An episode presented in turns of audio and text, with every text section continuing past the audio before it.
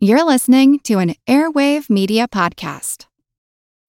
Before we begin, I'd like to thank our newest patrons Daniel, Jennifer, and Dan of the Based on a True Story podcast. If you love history and movies, check out Dan's fantastic show, which examines the history that inspired films. If you'd like to learn more about supporting this show, visit patreon.com slash historicalblindness, where patrons can get rewards like teasers and early access to episodes. Also, I take patron polls there sometimes that help me decide what topics to cover. And today's topic was one that patrons expressed interest in hearing. I understand if it's not for everyone, if it seems too out there, as it were, but trust that I'll be approaching it with the same spirit of logic and balanced skepticism that I always try to bring to my topics. Okay, round two. Name something that's not boring. A laundry? Ooh, a book club. Computer solitaire, huh? Ah, oh, sorry, we were looking for Chumba Casino.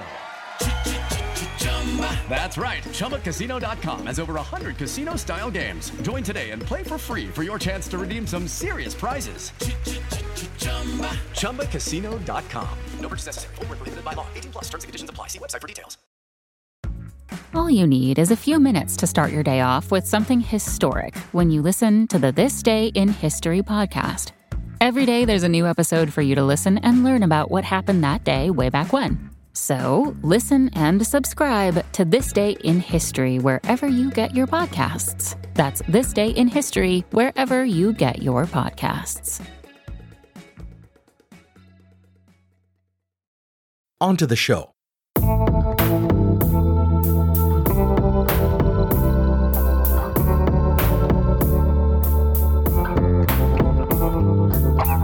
Welcome to Historical Blindness the Odd Past podcast. I've got a special episode for you this time, touching on an extraordinary topic that, surprisingly, has been in the news recently. On December 16th, less than two months ago, a remarkable article appeared in the New York Times that may have flown right by many people, if you'll excuse the pun. It was remarkable and perhaps easy to ignore for many whose news consumption these days is understandably monopolized by our ongoing political chaos because it was about UFOs. Its title was Glowing Auras and Black Money The Pentagon's Mysterious UFO Program. And essentially, it revealed that since 2007, there has been in existence a top secret operation designated the Advanced Aerospace Threat Identification Program or AATIP, perhaps an acronym pronounced ATIP, and certainly an atypical program, if you'll excuse another pun. This program, funded at different times by the Pentagon and therefore taxpayers, and by private groups, has been investigating UFOs, or as some scientific researchers call it, UAP, Unidentified Aerial Phenomena a term that indicates the fact that while we are dealing with witnesses seeing or believing they have seen something that appears to be in the air, we don't actually know whether they are physical objects in flight. The Times article, however, includes some startling video of encounters between Navy jets and genuine UFOs. Startling in that, being captured on radar, they do indeed appear to be something and their appearance and behavior doesn't correspond with known aircraft or natural phenomena. Not wanting to jump to the extraterrestrial hypothesis, which might sully their reputation in the eyes of many, the Times instead quotes an MIT astrophysicist about the need to study unexplained phenomena, but also cautioning that we reserve judgment on its origin and nature, as well as a former NASA engineer and UFO debunker who suggests there may be a variety of prosaic explanations for the sightings investigated by AATIP. While debunkers are already poo pooing this development, many in the UFO or UAP research community have expressed great excitement that these may be the first stirrings of a long awaited event called disclosure, or the official revelation by government that we have been visited by extraterrestrials. Indeed, there are many in the podcast community and some fellow Dark Myths podcasters, especially, that have been discussing this a great deal. Their reactions ranging from pessimistic doubt to cautious interest and even outright anticipatory glee. For a taste of some of the variety of reactions to this Times piece, check out recent episodes from Astonishing Legends and Not Alone, both of which feature UAP authority Rob Christofferson of the Our Strange Skies podcast. In this episode, in order to give listeners some historical context for the phenomenon of people reporting unusual goings on in the heavens, I will be doing a rundown of sorts, intended to demonstrate that the study of strange sights in the sky should not be considered kooky, but rather, taking into account the long history of the phenomenon, should be thought of as a valid scientific undertaking, to say nothing of the prudence of looking into the matter as an evaluation of threats from above. In the course of this survey, I'll also have some other podcasters who cover UFO related topics drop in to help recount an event or two, including Justin Zinger from Zing This, Sam Fredrickson from Not Alone, and Rob Christofferson from Our Strange Skies. Thanks for listening to episode 16 A Brief History of Unidentified Aerial Phenomena.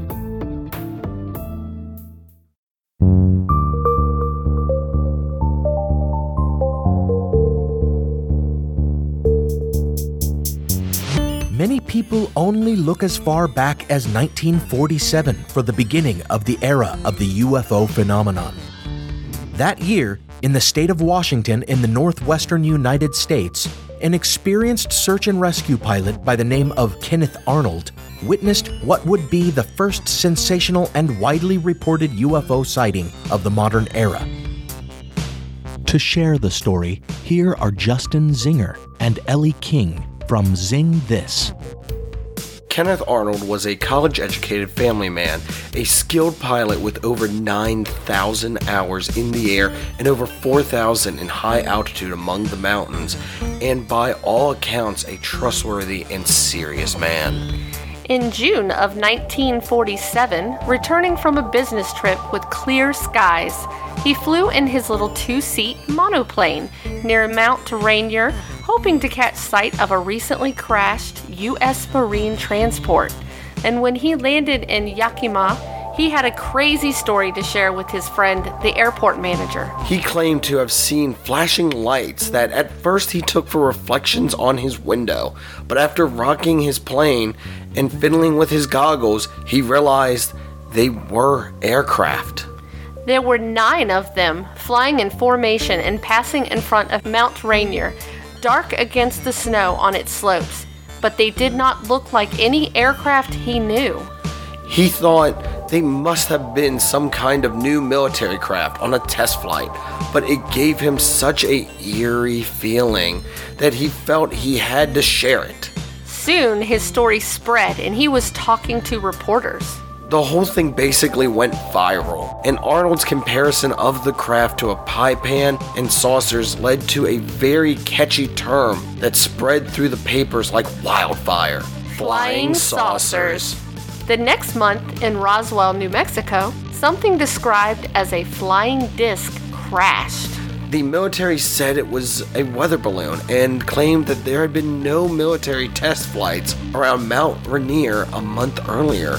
They speculated that Arnold had just seen a mirage, but it was too late. There was a full blown UFO flap on with hundreds of similar sightings, and for decades, most UFO sightings involved disc shaped objects, flying saucers just like Kenneth Arnold's. But strangely, Arnold claimed he had never described them as saucer like in shape. Thanks, Justin and Ellie. Zing This breaks down pop culture nerdy goodness, from movies to comics to video games, or whatever is really on their mind that week. Check them out every Monday on darkmyths.org and zingthis.com, as well as on Apple Podcasts and most podcatcher apps. Kenneth Arnold did describe the crafts he'd seen by comparing them to discs, but only on one side, for he explained that they were more like a crescent or a semicircle, quote, like a pie plate cut in half, end quote. And he did compare them to a saucer, but only to describe their erratic motion, saying they moved the way a saucer skips across water.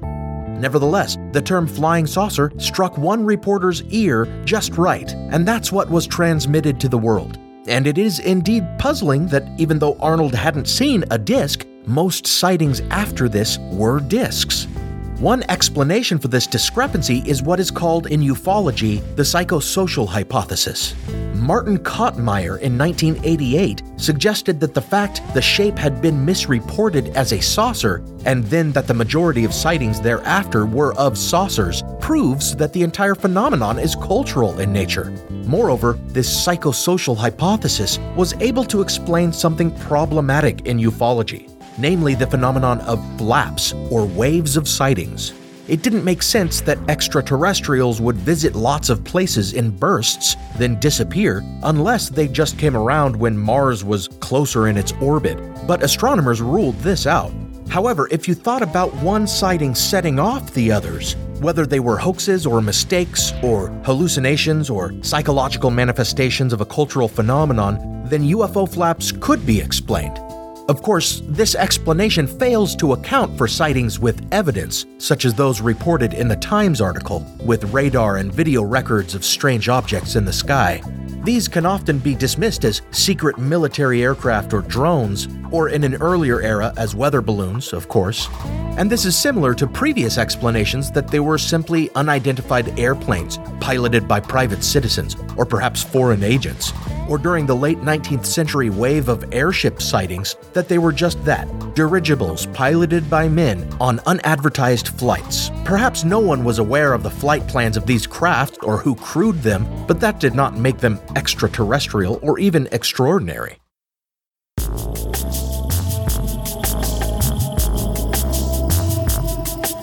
I'll have more to say about the mystery airships, but that is for another episode. For the purposes of this brief prehistory, it is more important to look further back, when unidentified aerial phenomena cannot be blamed on man made aircraft, in order to show that the UFO is by no means a historically discrete phenomenon, or an invention of the 20th century.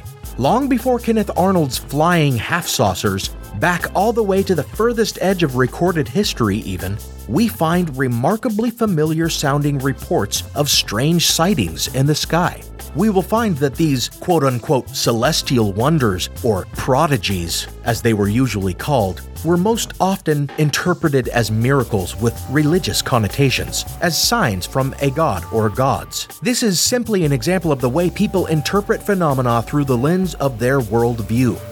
From a modern perspective, many of these sightings from antiquity through the early 19th century will likely be dismissed as astronomical or meteorological events, shooting stars, meteor showers, ball lightning, and whatnot. But might not this also be an example of people interpreting phenomena through the lens of their worldview?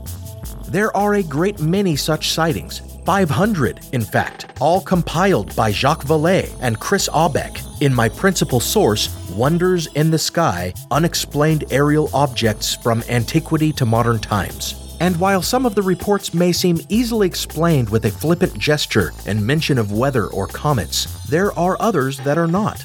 It's these, the most interesting to me, I have chosen to feature here.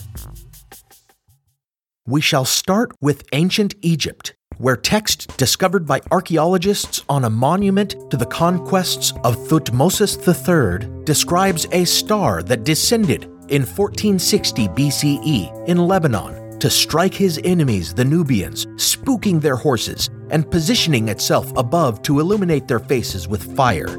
Now, this account could easily be dismissed as a fabrication mythologizing the power and majesty of this conqueror. But if we meet the report on its own terms, it represents the record of an unidentified aerial light that appears to have been directed by an intelligence that chose sides in a battle, coming to the aid of one army in opposition to another. Then, according to inscriptions on another monument, Pharaoh Akhenaten was out for a walk by the river in 1347 BCE when a quote unquote shining disk descended and communicated with him, directing him to found a new Egyptian capital, and Akhenaten did so, going even further to establish a religion worshipping the so called solar disk. Here again, the report could easily be disregarded as religious claptrap or perhaps just as a mystical visionary experience, but if we take it at face value, we are hard pressed to explain what was reported as a natural phenomenon. There are as well some passages of the Bible that describe strange aerial phenomena in association with what might today be termed abductions. In 2 Kings, we have the story of Elijah the Tishbite, the only biblical prophet who never died, as he was taken up by a whirlwind to climb aboard a chariot of fire. And in Ezekiel, we have a vivid account of strange, winged, multi faced visitors and objects described as quote unquote wheels within wheels that rumbled like an earthquake. During the course of this encounter, Ezekiel was miraculously transported to a mountaintop. Now, perhaps these accounts were influenced, as has been suggested of many miraculous visions in the Bible, by hallucination, maybe due to ergotism, which we discussed in episode 4, The Dancing Plague, or maybe due to the unknowing consumption of some other hallucinogenic substance, or perhaps these visions were experienced during epileptic seizures. Then there's the possibility that these books and other such scriptural accounts of anomalous phenomena were actually written years later by scribes who embellished previous accounts. We don't know, and so we take the descriptions as they come to us. As we continue in our survey of anomalous history, though, we may begin to ask whether all of these sightings can be so easily explained away. In ancient Rome, a variety of similar quote unquote prodigies were recorded for posterity. In the 3rd century BCE, there are reports of ships, as in seagoing vessels, and other objects, some described as round, appearing in the sky, and men in white clothing, like clergymen, standing atop them. There are also reports from the same century and well into the next of lights in the sky that were thought to be secondary suns or additional moons, implying that they remained stationary and were of great size. And in the end of the second and beginning of the first century BCE, reports indicate more than mere lights, with descriptions of what sounds like aerial conflict. Witnesses claiming that they saw flaming spears and flying shields that moved in different directions before clashing together in what appeared to be battle. Into the Common Era, then, and for several centuries we continued to find sporadic reports of torches and globes of light in the sky, and objects compared to burning pillars or flying chariots above not only Italy but the Mideast and the Far East, with multiple sightings in Japan and China as well, where phenomena sighted in the skies were often identified as dragons. Whereas, when we look to Northern Europe and the anomalous phenomena preserved in their records, we begin to see a recurring theme with the reporting of shields in the sky doing battle. Specifically, medieval Ireland offers some reports of interest. In 698, according to a manuscript transcribed in the 17th century, three shields of different colors were seen not just in flight, but, quote, as it were, warring from the east to the west, end quote. Less than a century later, also in Ireland, 15th century annals chronicle sightings of aerial ships on which were seen actual crew members. These reports seem to correspond with others in Europe, specifically in France, during the reign of Pepin the Short, when apparently many ships with full complements of crew members had been seen aloft in the skies. These accounts have doubt cast on them because they appear nearly a thousand years later, but there do exist contemporary accounts that confirm the people of France in that era believed in ships that sailed the clouds and the men who sailed them. Here's Sam Fredrickson from the Not Alone podcast to share one such story, and a very strange one indeed. In one of his many treatises, Saint Agobard, a Spanish priest and archbishop of Lyons in the 800s, described a common belief that France regularly received visits from a race of men who piloted airships coming out of a mysterious land called Magonia. Agobard scoffed at these beliefs, as we might as well. However, they actually went hand in hand with another bizarre notion. Now, the people truly believed that when terrible weather occurred, it was literally caused by weather wizards. This idea had a long history even in the 800s, and it was asserted that certain men, called tempestaries or tempestari, could, by means of sorcery, call forth storms and floods upon the land. Now, the Tempestari would do this for the express purpose of selling the fruit that had fallen from the trees during the foul weather, as well as selling the livestock that was killed by the floods and storms.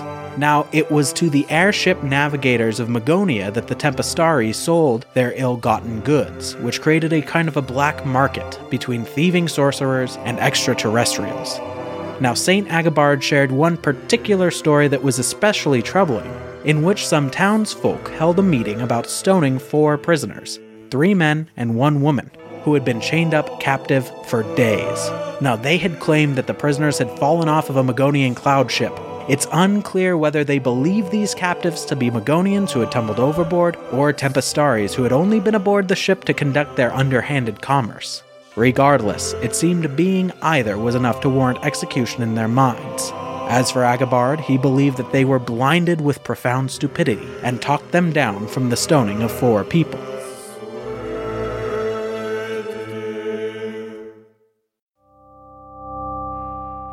I first came across this story when I was reading Jacques Vallée's Passport to Magonia, which I highly recommend for anyone interested in the folkloric aspect of the UFO phenomena. He does an amazing job of explaining this event as well as many others, and talking about how even back in the 800s, logic and reason was against the UFO phenomena, whether the UFOs, by the way, were men from Magonia or witches on brooms or anything else, was against the UFO phenomena. However, it was still a deeply held belief by the people then, as it is by the people now. Thanks, Sam. Every week, Sam Fredrickson and Jason Moitoso get spooky, unearthing historical oddities and sharing tales of bizarre encounters and unexplained phenomena. You can check out the Not Alone podcast on darkmyths.org and notalonepodcast.com, as well as on Apple Podcasts and most podcatcher apps.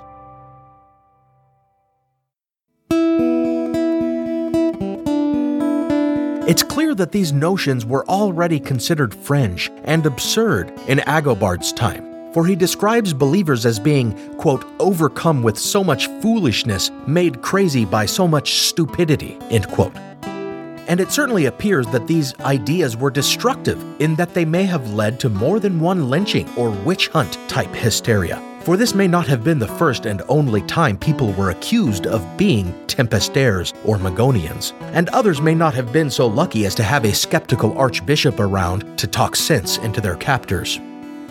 Nevertheless, it remains interesting, as it seems to suggest that sightings of these cloud ships were even more common than it appears from the records we have, for entire mythologies had been developed to interpret and explain them.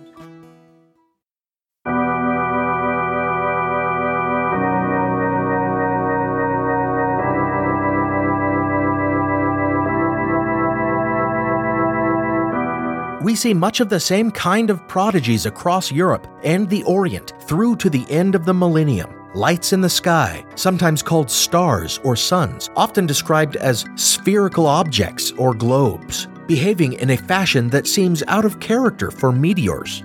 In Germany, 944, there are globes described as being composed of iron that burned the countryside and in Japan, on more than one occasion, what appeared to be groups of three objects were seen flying in formation. In 944, in a triangular pattern, and in 989, converging from different directions upon the same point.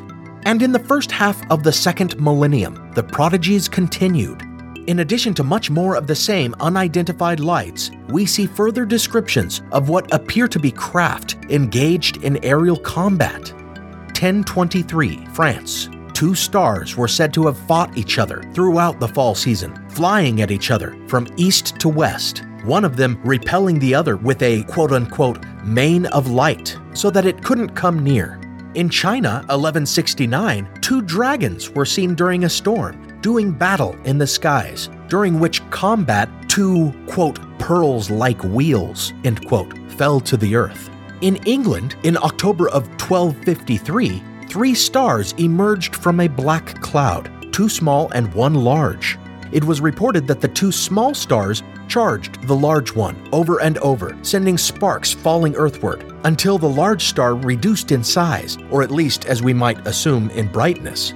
And on to Italy in 1284, where a Franciscan monk recorded that some women in a town called St. Rufino witnessed two stars chasing each other around and colliding repeatedly, a sign which he says presaged the outcome of a subsequent naval battle.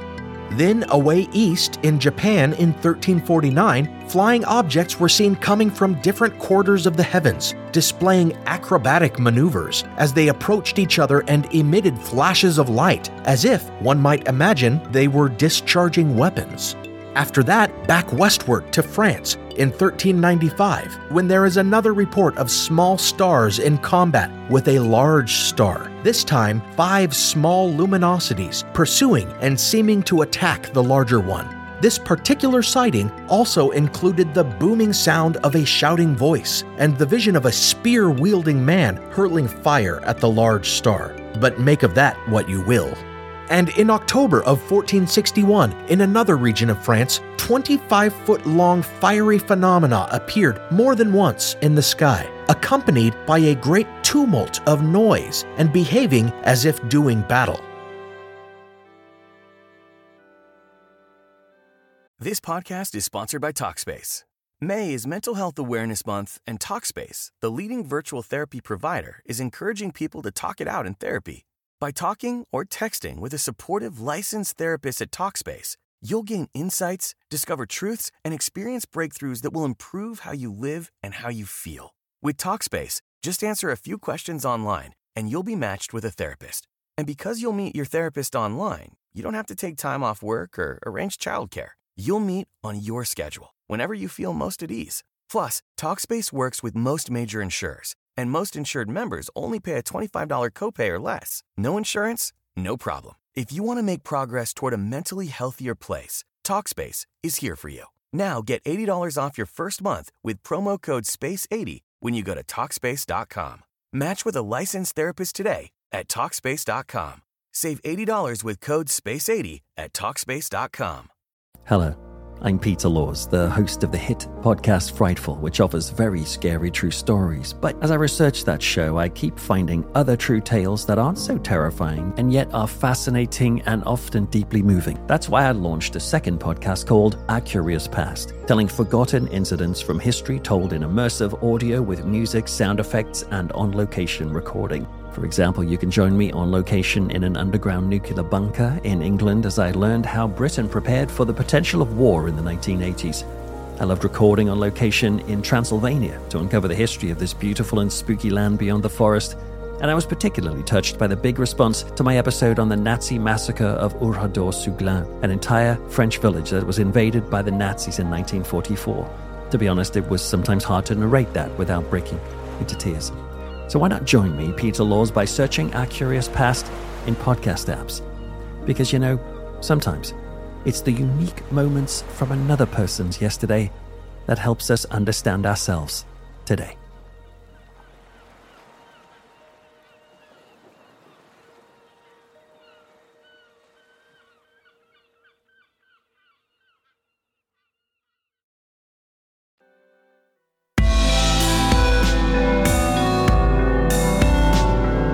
This trend of unidentified aerial phenomena that behaved as if engaged in warfare reached its peak in the 16th century with the so called Battle of Nuremberg.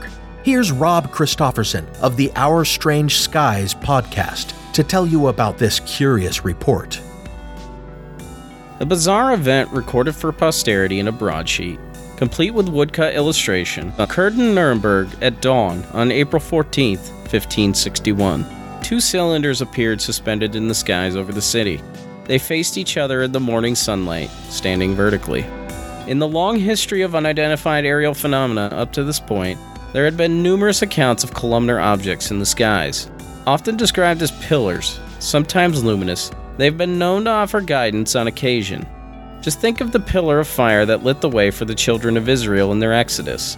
And there are similar tales of fiery sky pillars in ancient Rome and Ireland and Russia, but it's doubtful that the people of Nuremberg made this connection themselves. Still, you might say there's some precedent for objects like these. In Nuremberg, however, they did not appear to be flaming pillars. Instead, out of these cylinders flew numerous discs and balls of various colors.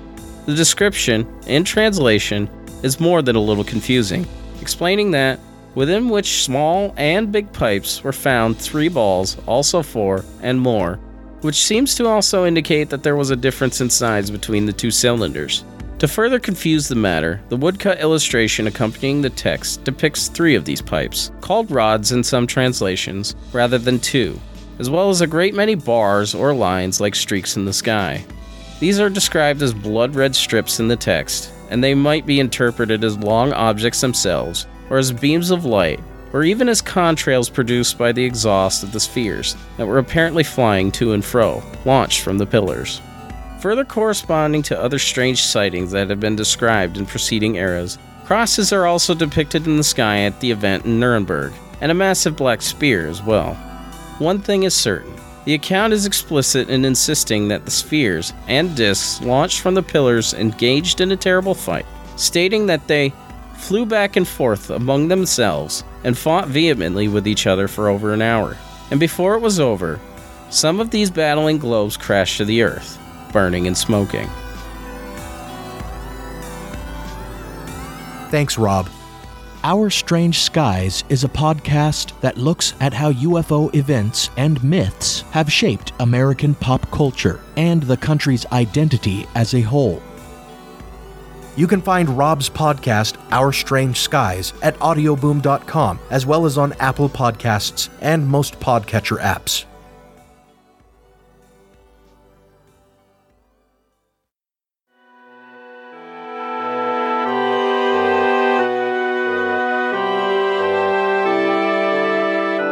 Now, skeptics often dismiss this quite famous incident by pointing to a modern debunking of the show Ancient Aliens, called creatively enough Ancient Aliens Debunked, which casts doubt on the broadsheet, comparing it to the tabloids of today and saying its author may well have fabricated the entire event, even though the broadsheet asserts that the event was witnessed by many people, both in the city and in the countryside beyond.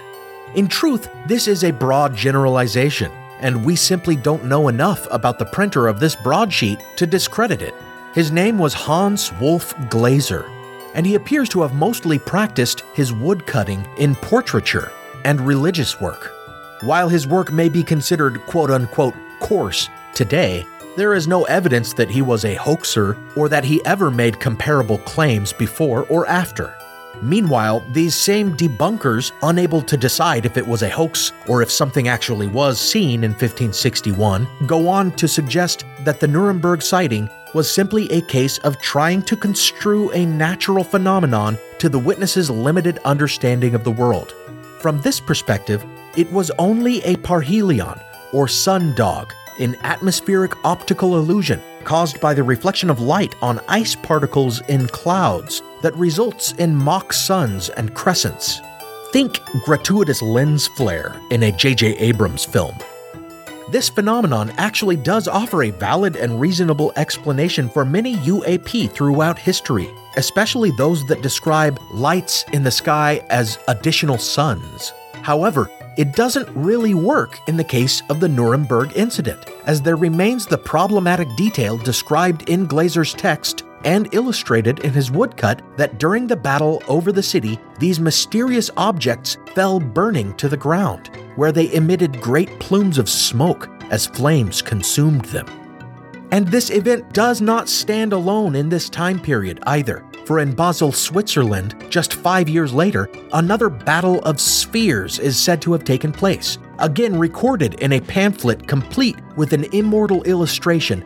These balls, which were described as black, were said to have flown at each other and to have collided and burst into flames and burned away to nothing.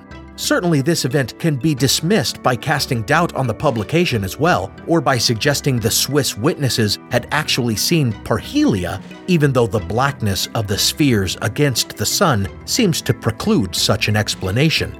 But when you take off your historical blinders and widen your focus beyond a single event or two, you begin to recognize many sightings that appear to share elements.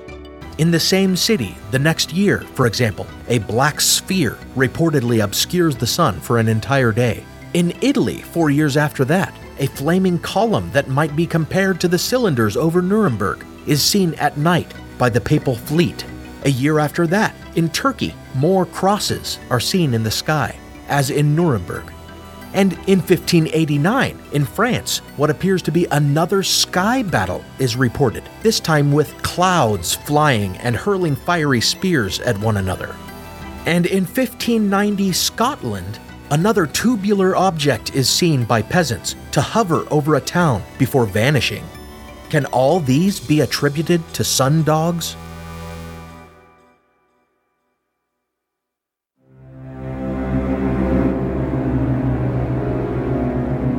As we enter the 17th century, reports increase to once every year or two, if not multiple sightings in a year. Visions of ships and battles in the sky, as well as signs and prodigies like lights and objects, including globes and wheels and pillars. In 1665, we find a story out of Germany worth noting for a number of reasons, the foremost of which being that the phenomenon is described as being like a plate with a dome similar to a man's hat. In the previous century, there had been several sightings of objects said to be like hats in the sky. These cases, not to mention all the sightings of flying shields, make it clear that the notion of saucer shaped flying objects may have been around long before Arnold's time, making the fact of saucer sightings after Arnold's miscommunication of the shape far less problematic. The story is as follows in Stralsund, some fishermen reported a flock of seabirds that changed form before their eyes to become battleships engaged in aerial warfare, once again, a common theme in UAP for centuries. Strangely, though, after this vision faded, they saw a singular object that can most simply be described as a flying saucer. This domed plate hovered over their church for the rest of the day, and the witnesses reported pain and trembling in their limbs the next day, as if their proximity to the object had physically harmed them, an account that calls up notions of radiation poisoning. And toward the end of the century, Germany again saw a strange visitation over Mecklenburg and Hamburg in the form of two massive glowing balls or wheels after remaining in the sky for 15 minutes and drawing a crowd of thousands, the objects gave out a loud bang sound and disappeared.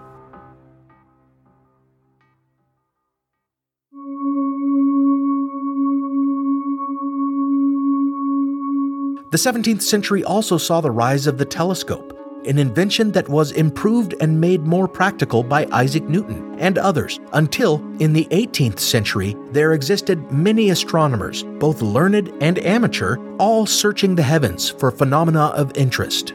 It's no surprise then that many of the unusual sightings from this era onward, especially after the 1733 development of the achromatic lens, were seen by means of telescopes. In particular, many astronomers believed they saw an unknown planetoid in orbit around Venus, usually observed when Venus was in transit across the disk of the Sun. These are strange enough, since today we know of no Venusian satellites, but even more oddly, astronomers also caught sight of other unidentified objects passing in front of the Sun. These sightings continued into the 19th century, when, as we approach the age of aviation, unidentified aerial phenomena become even more complicated by the presence of man made crafts in the skies. However, we still find some reports that prove hard to explain away.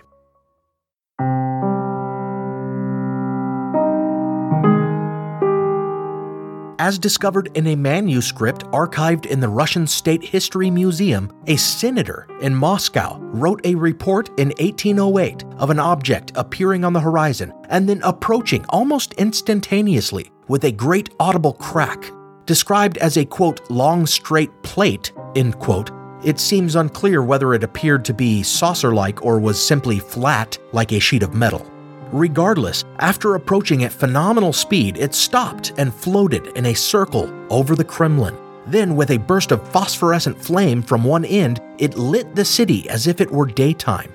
Thereafter, it departed straight upward, shrinking in the distance until it was no longer visible. A remarkable document, it appears to have passed historical scrutiny, as the writing style and the age of the paper indicate authenticity. In this same era, as might be expected, reports begin to arise in the young United States as well. One such can be found in the papers of Thomas Jefferson. In an 1813 letter, one Edward Hansford, a carpenter and the harbor master of Portsmouth, Virginia, informed Jefferson that he and another man had seen a huge ball of fire, which he described as quote unquote agitated. As he writes it, the brilliant sphere emitted smoke that occasionally obscured it and then changed its form to that of a turtle, which strikes a chord of familiarity, for what else is a turtle shell but a domed oval, similar indeed to a domed disc?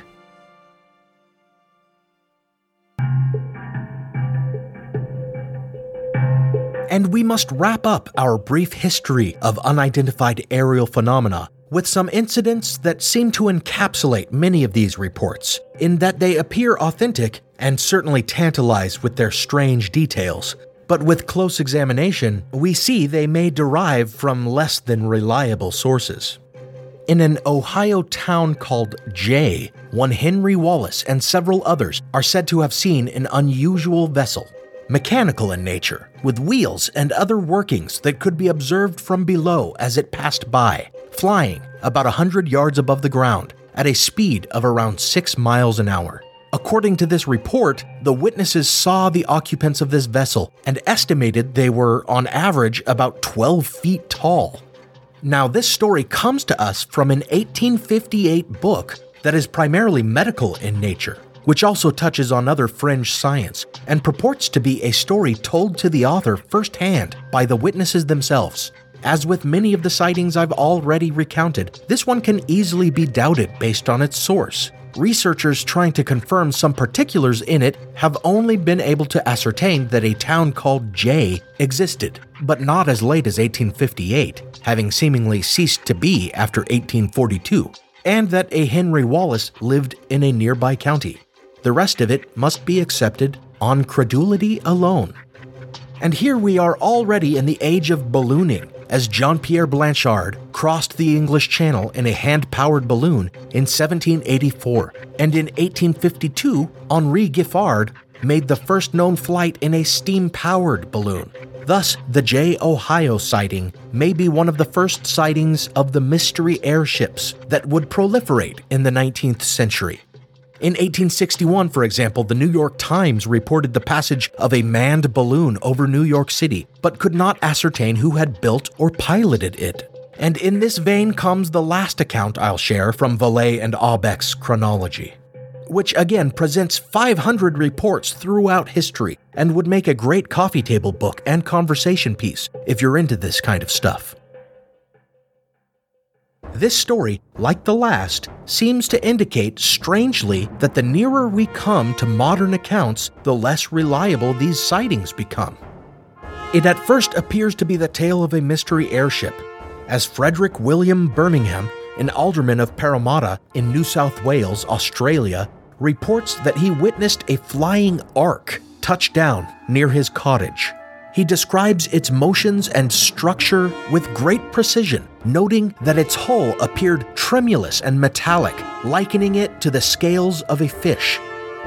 His story goes on to become even stranger, with a disembodied voice asking him to board the vessel, and his being lifted off the ground and carried aloft to its upper decks.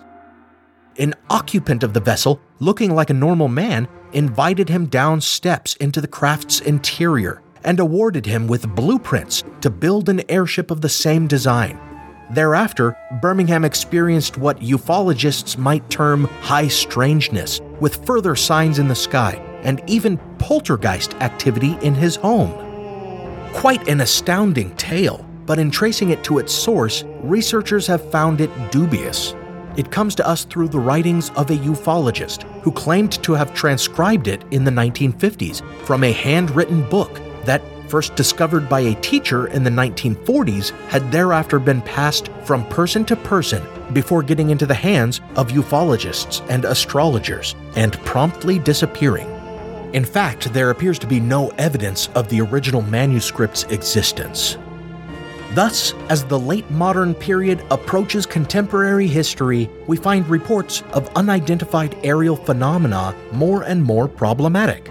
Based solely on the presence of explainable aircraft and the proliferation of hoaxers and UFO enthusiasts willing to fabricate incidents. And of course, it is also true that all the long parade of sightings throughout history might easily be dismissed as scientifically explainable meteorological phenomena or atmospheric optical illusions that witnesses simply had no understanding of or could not process without interpreting them according to their understanding of the world. Or perhaps as hallucinations or tall tales spread by religious zealots or mischief makers for such people seem to have been around since time immemorial. Moreover, sightings by early astronomers might easily be called mistakes, chalked up to the science of astronomy and the use of telescopes still being in their infancy. But what this brief history of unidentified aerial phenomena certainly demonstrates is that UFOs are not a phenomenon peculiar to contemporary history. While they might have been called signs or prodigies in different eras, they've been reported throughout history, as have even more bizarre reports of abductions and encounters with actual mystery beings. Therefore, considering this historical context, a news story about the Pentagon evaluating the threat of UFOs should not seem like fringe lunacy or a waste of taxpayer money. Rather, if one does not turn a blind eye to this phenomenon's long history, it seems a prudent and practical program, and one that, along with the rigorous scientific study of what many consider fringe theories, has been sorely lacking for a long time. So kudos to the Times for printing their recent story despite potential embarrassment. And kudos to Jacques Vallée and Chris Aubeck for peering around the blind corners of our past and recording oddities to which other historians would rather shut their eyes.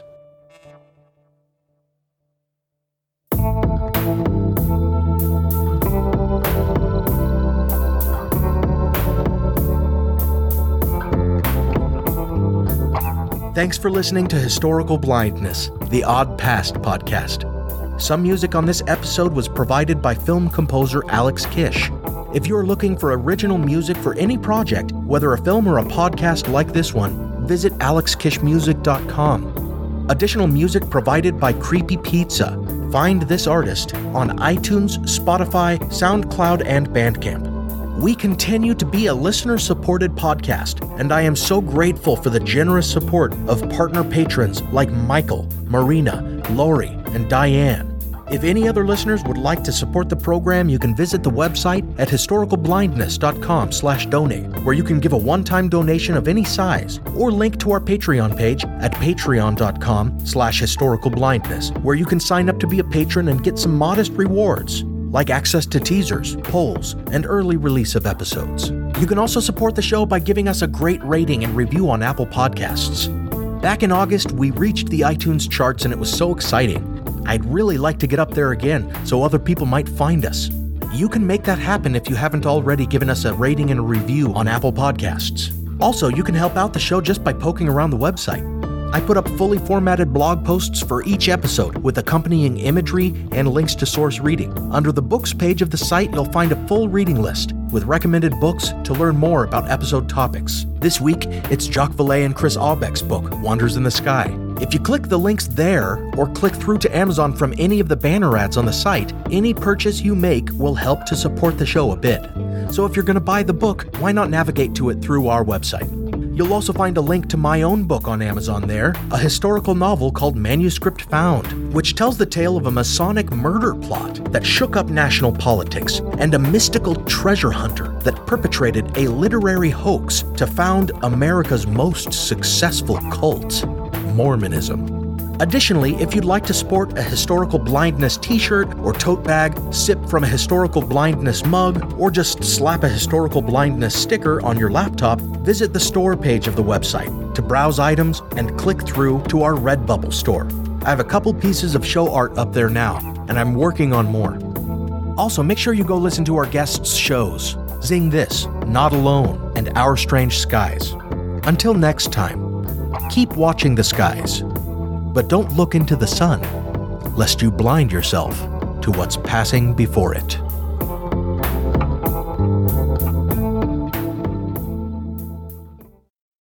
It is Ryan here, and I have a question for you. What do you do when you win? Like, are you a fist pumper? A woohooer, a hand clapper, a high fiver. I kind of like the high five, but if you want to hone in on those winning moves, check out Chumba Casino. At ChumbaCasino.com, choose from hundreds of social casino style games for your chance to redeem serious cash prizes. There are new game releases weekly, plus free daily bonuses. So don't wait. Start having the most fun ever at ChumbaCasino.com. No purchase necessary. Group. Void were prohibited by law. See terms and conditions. 18 plus.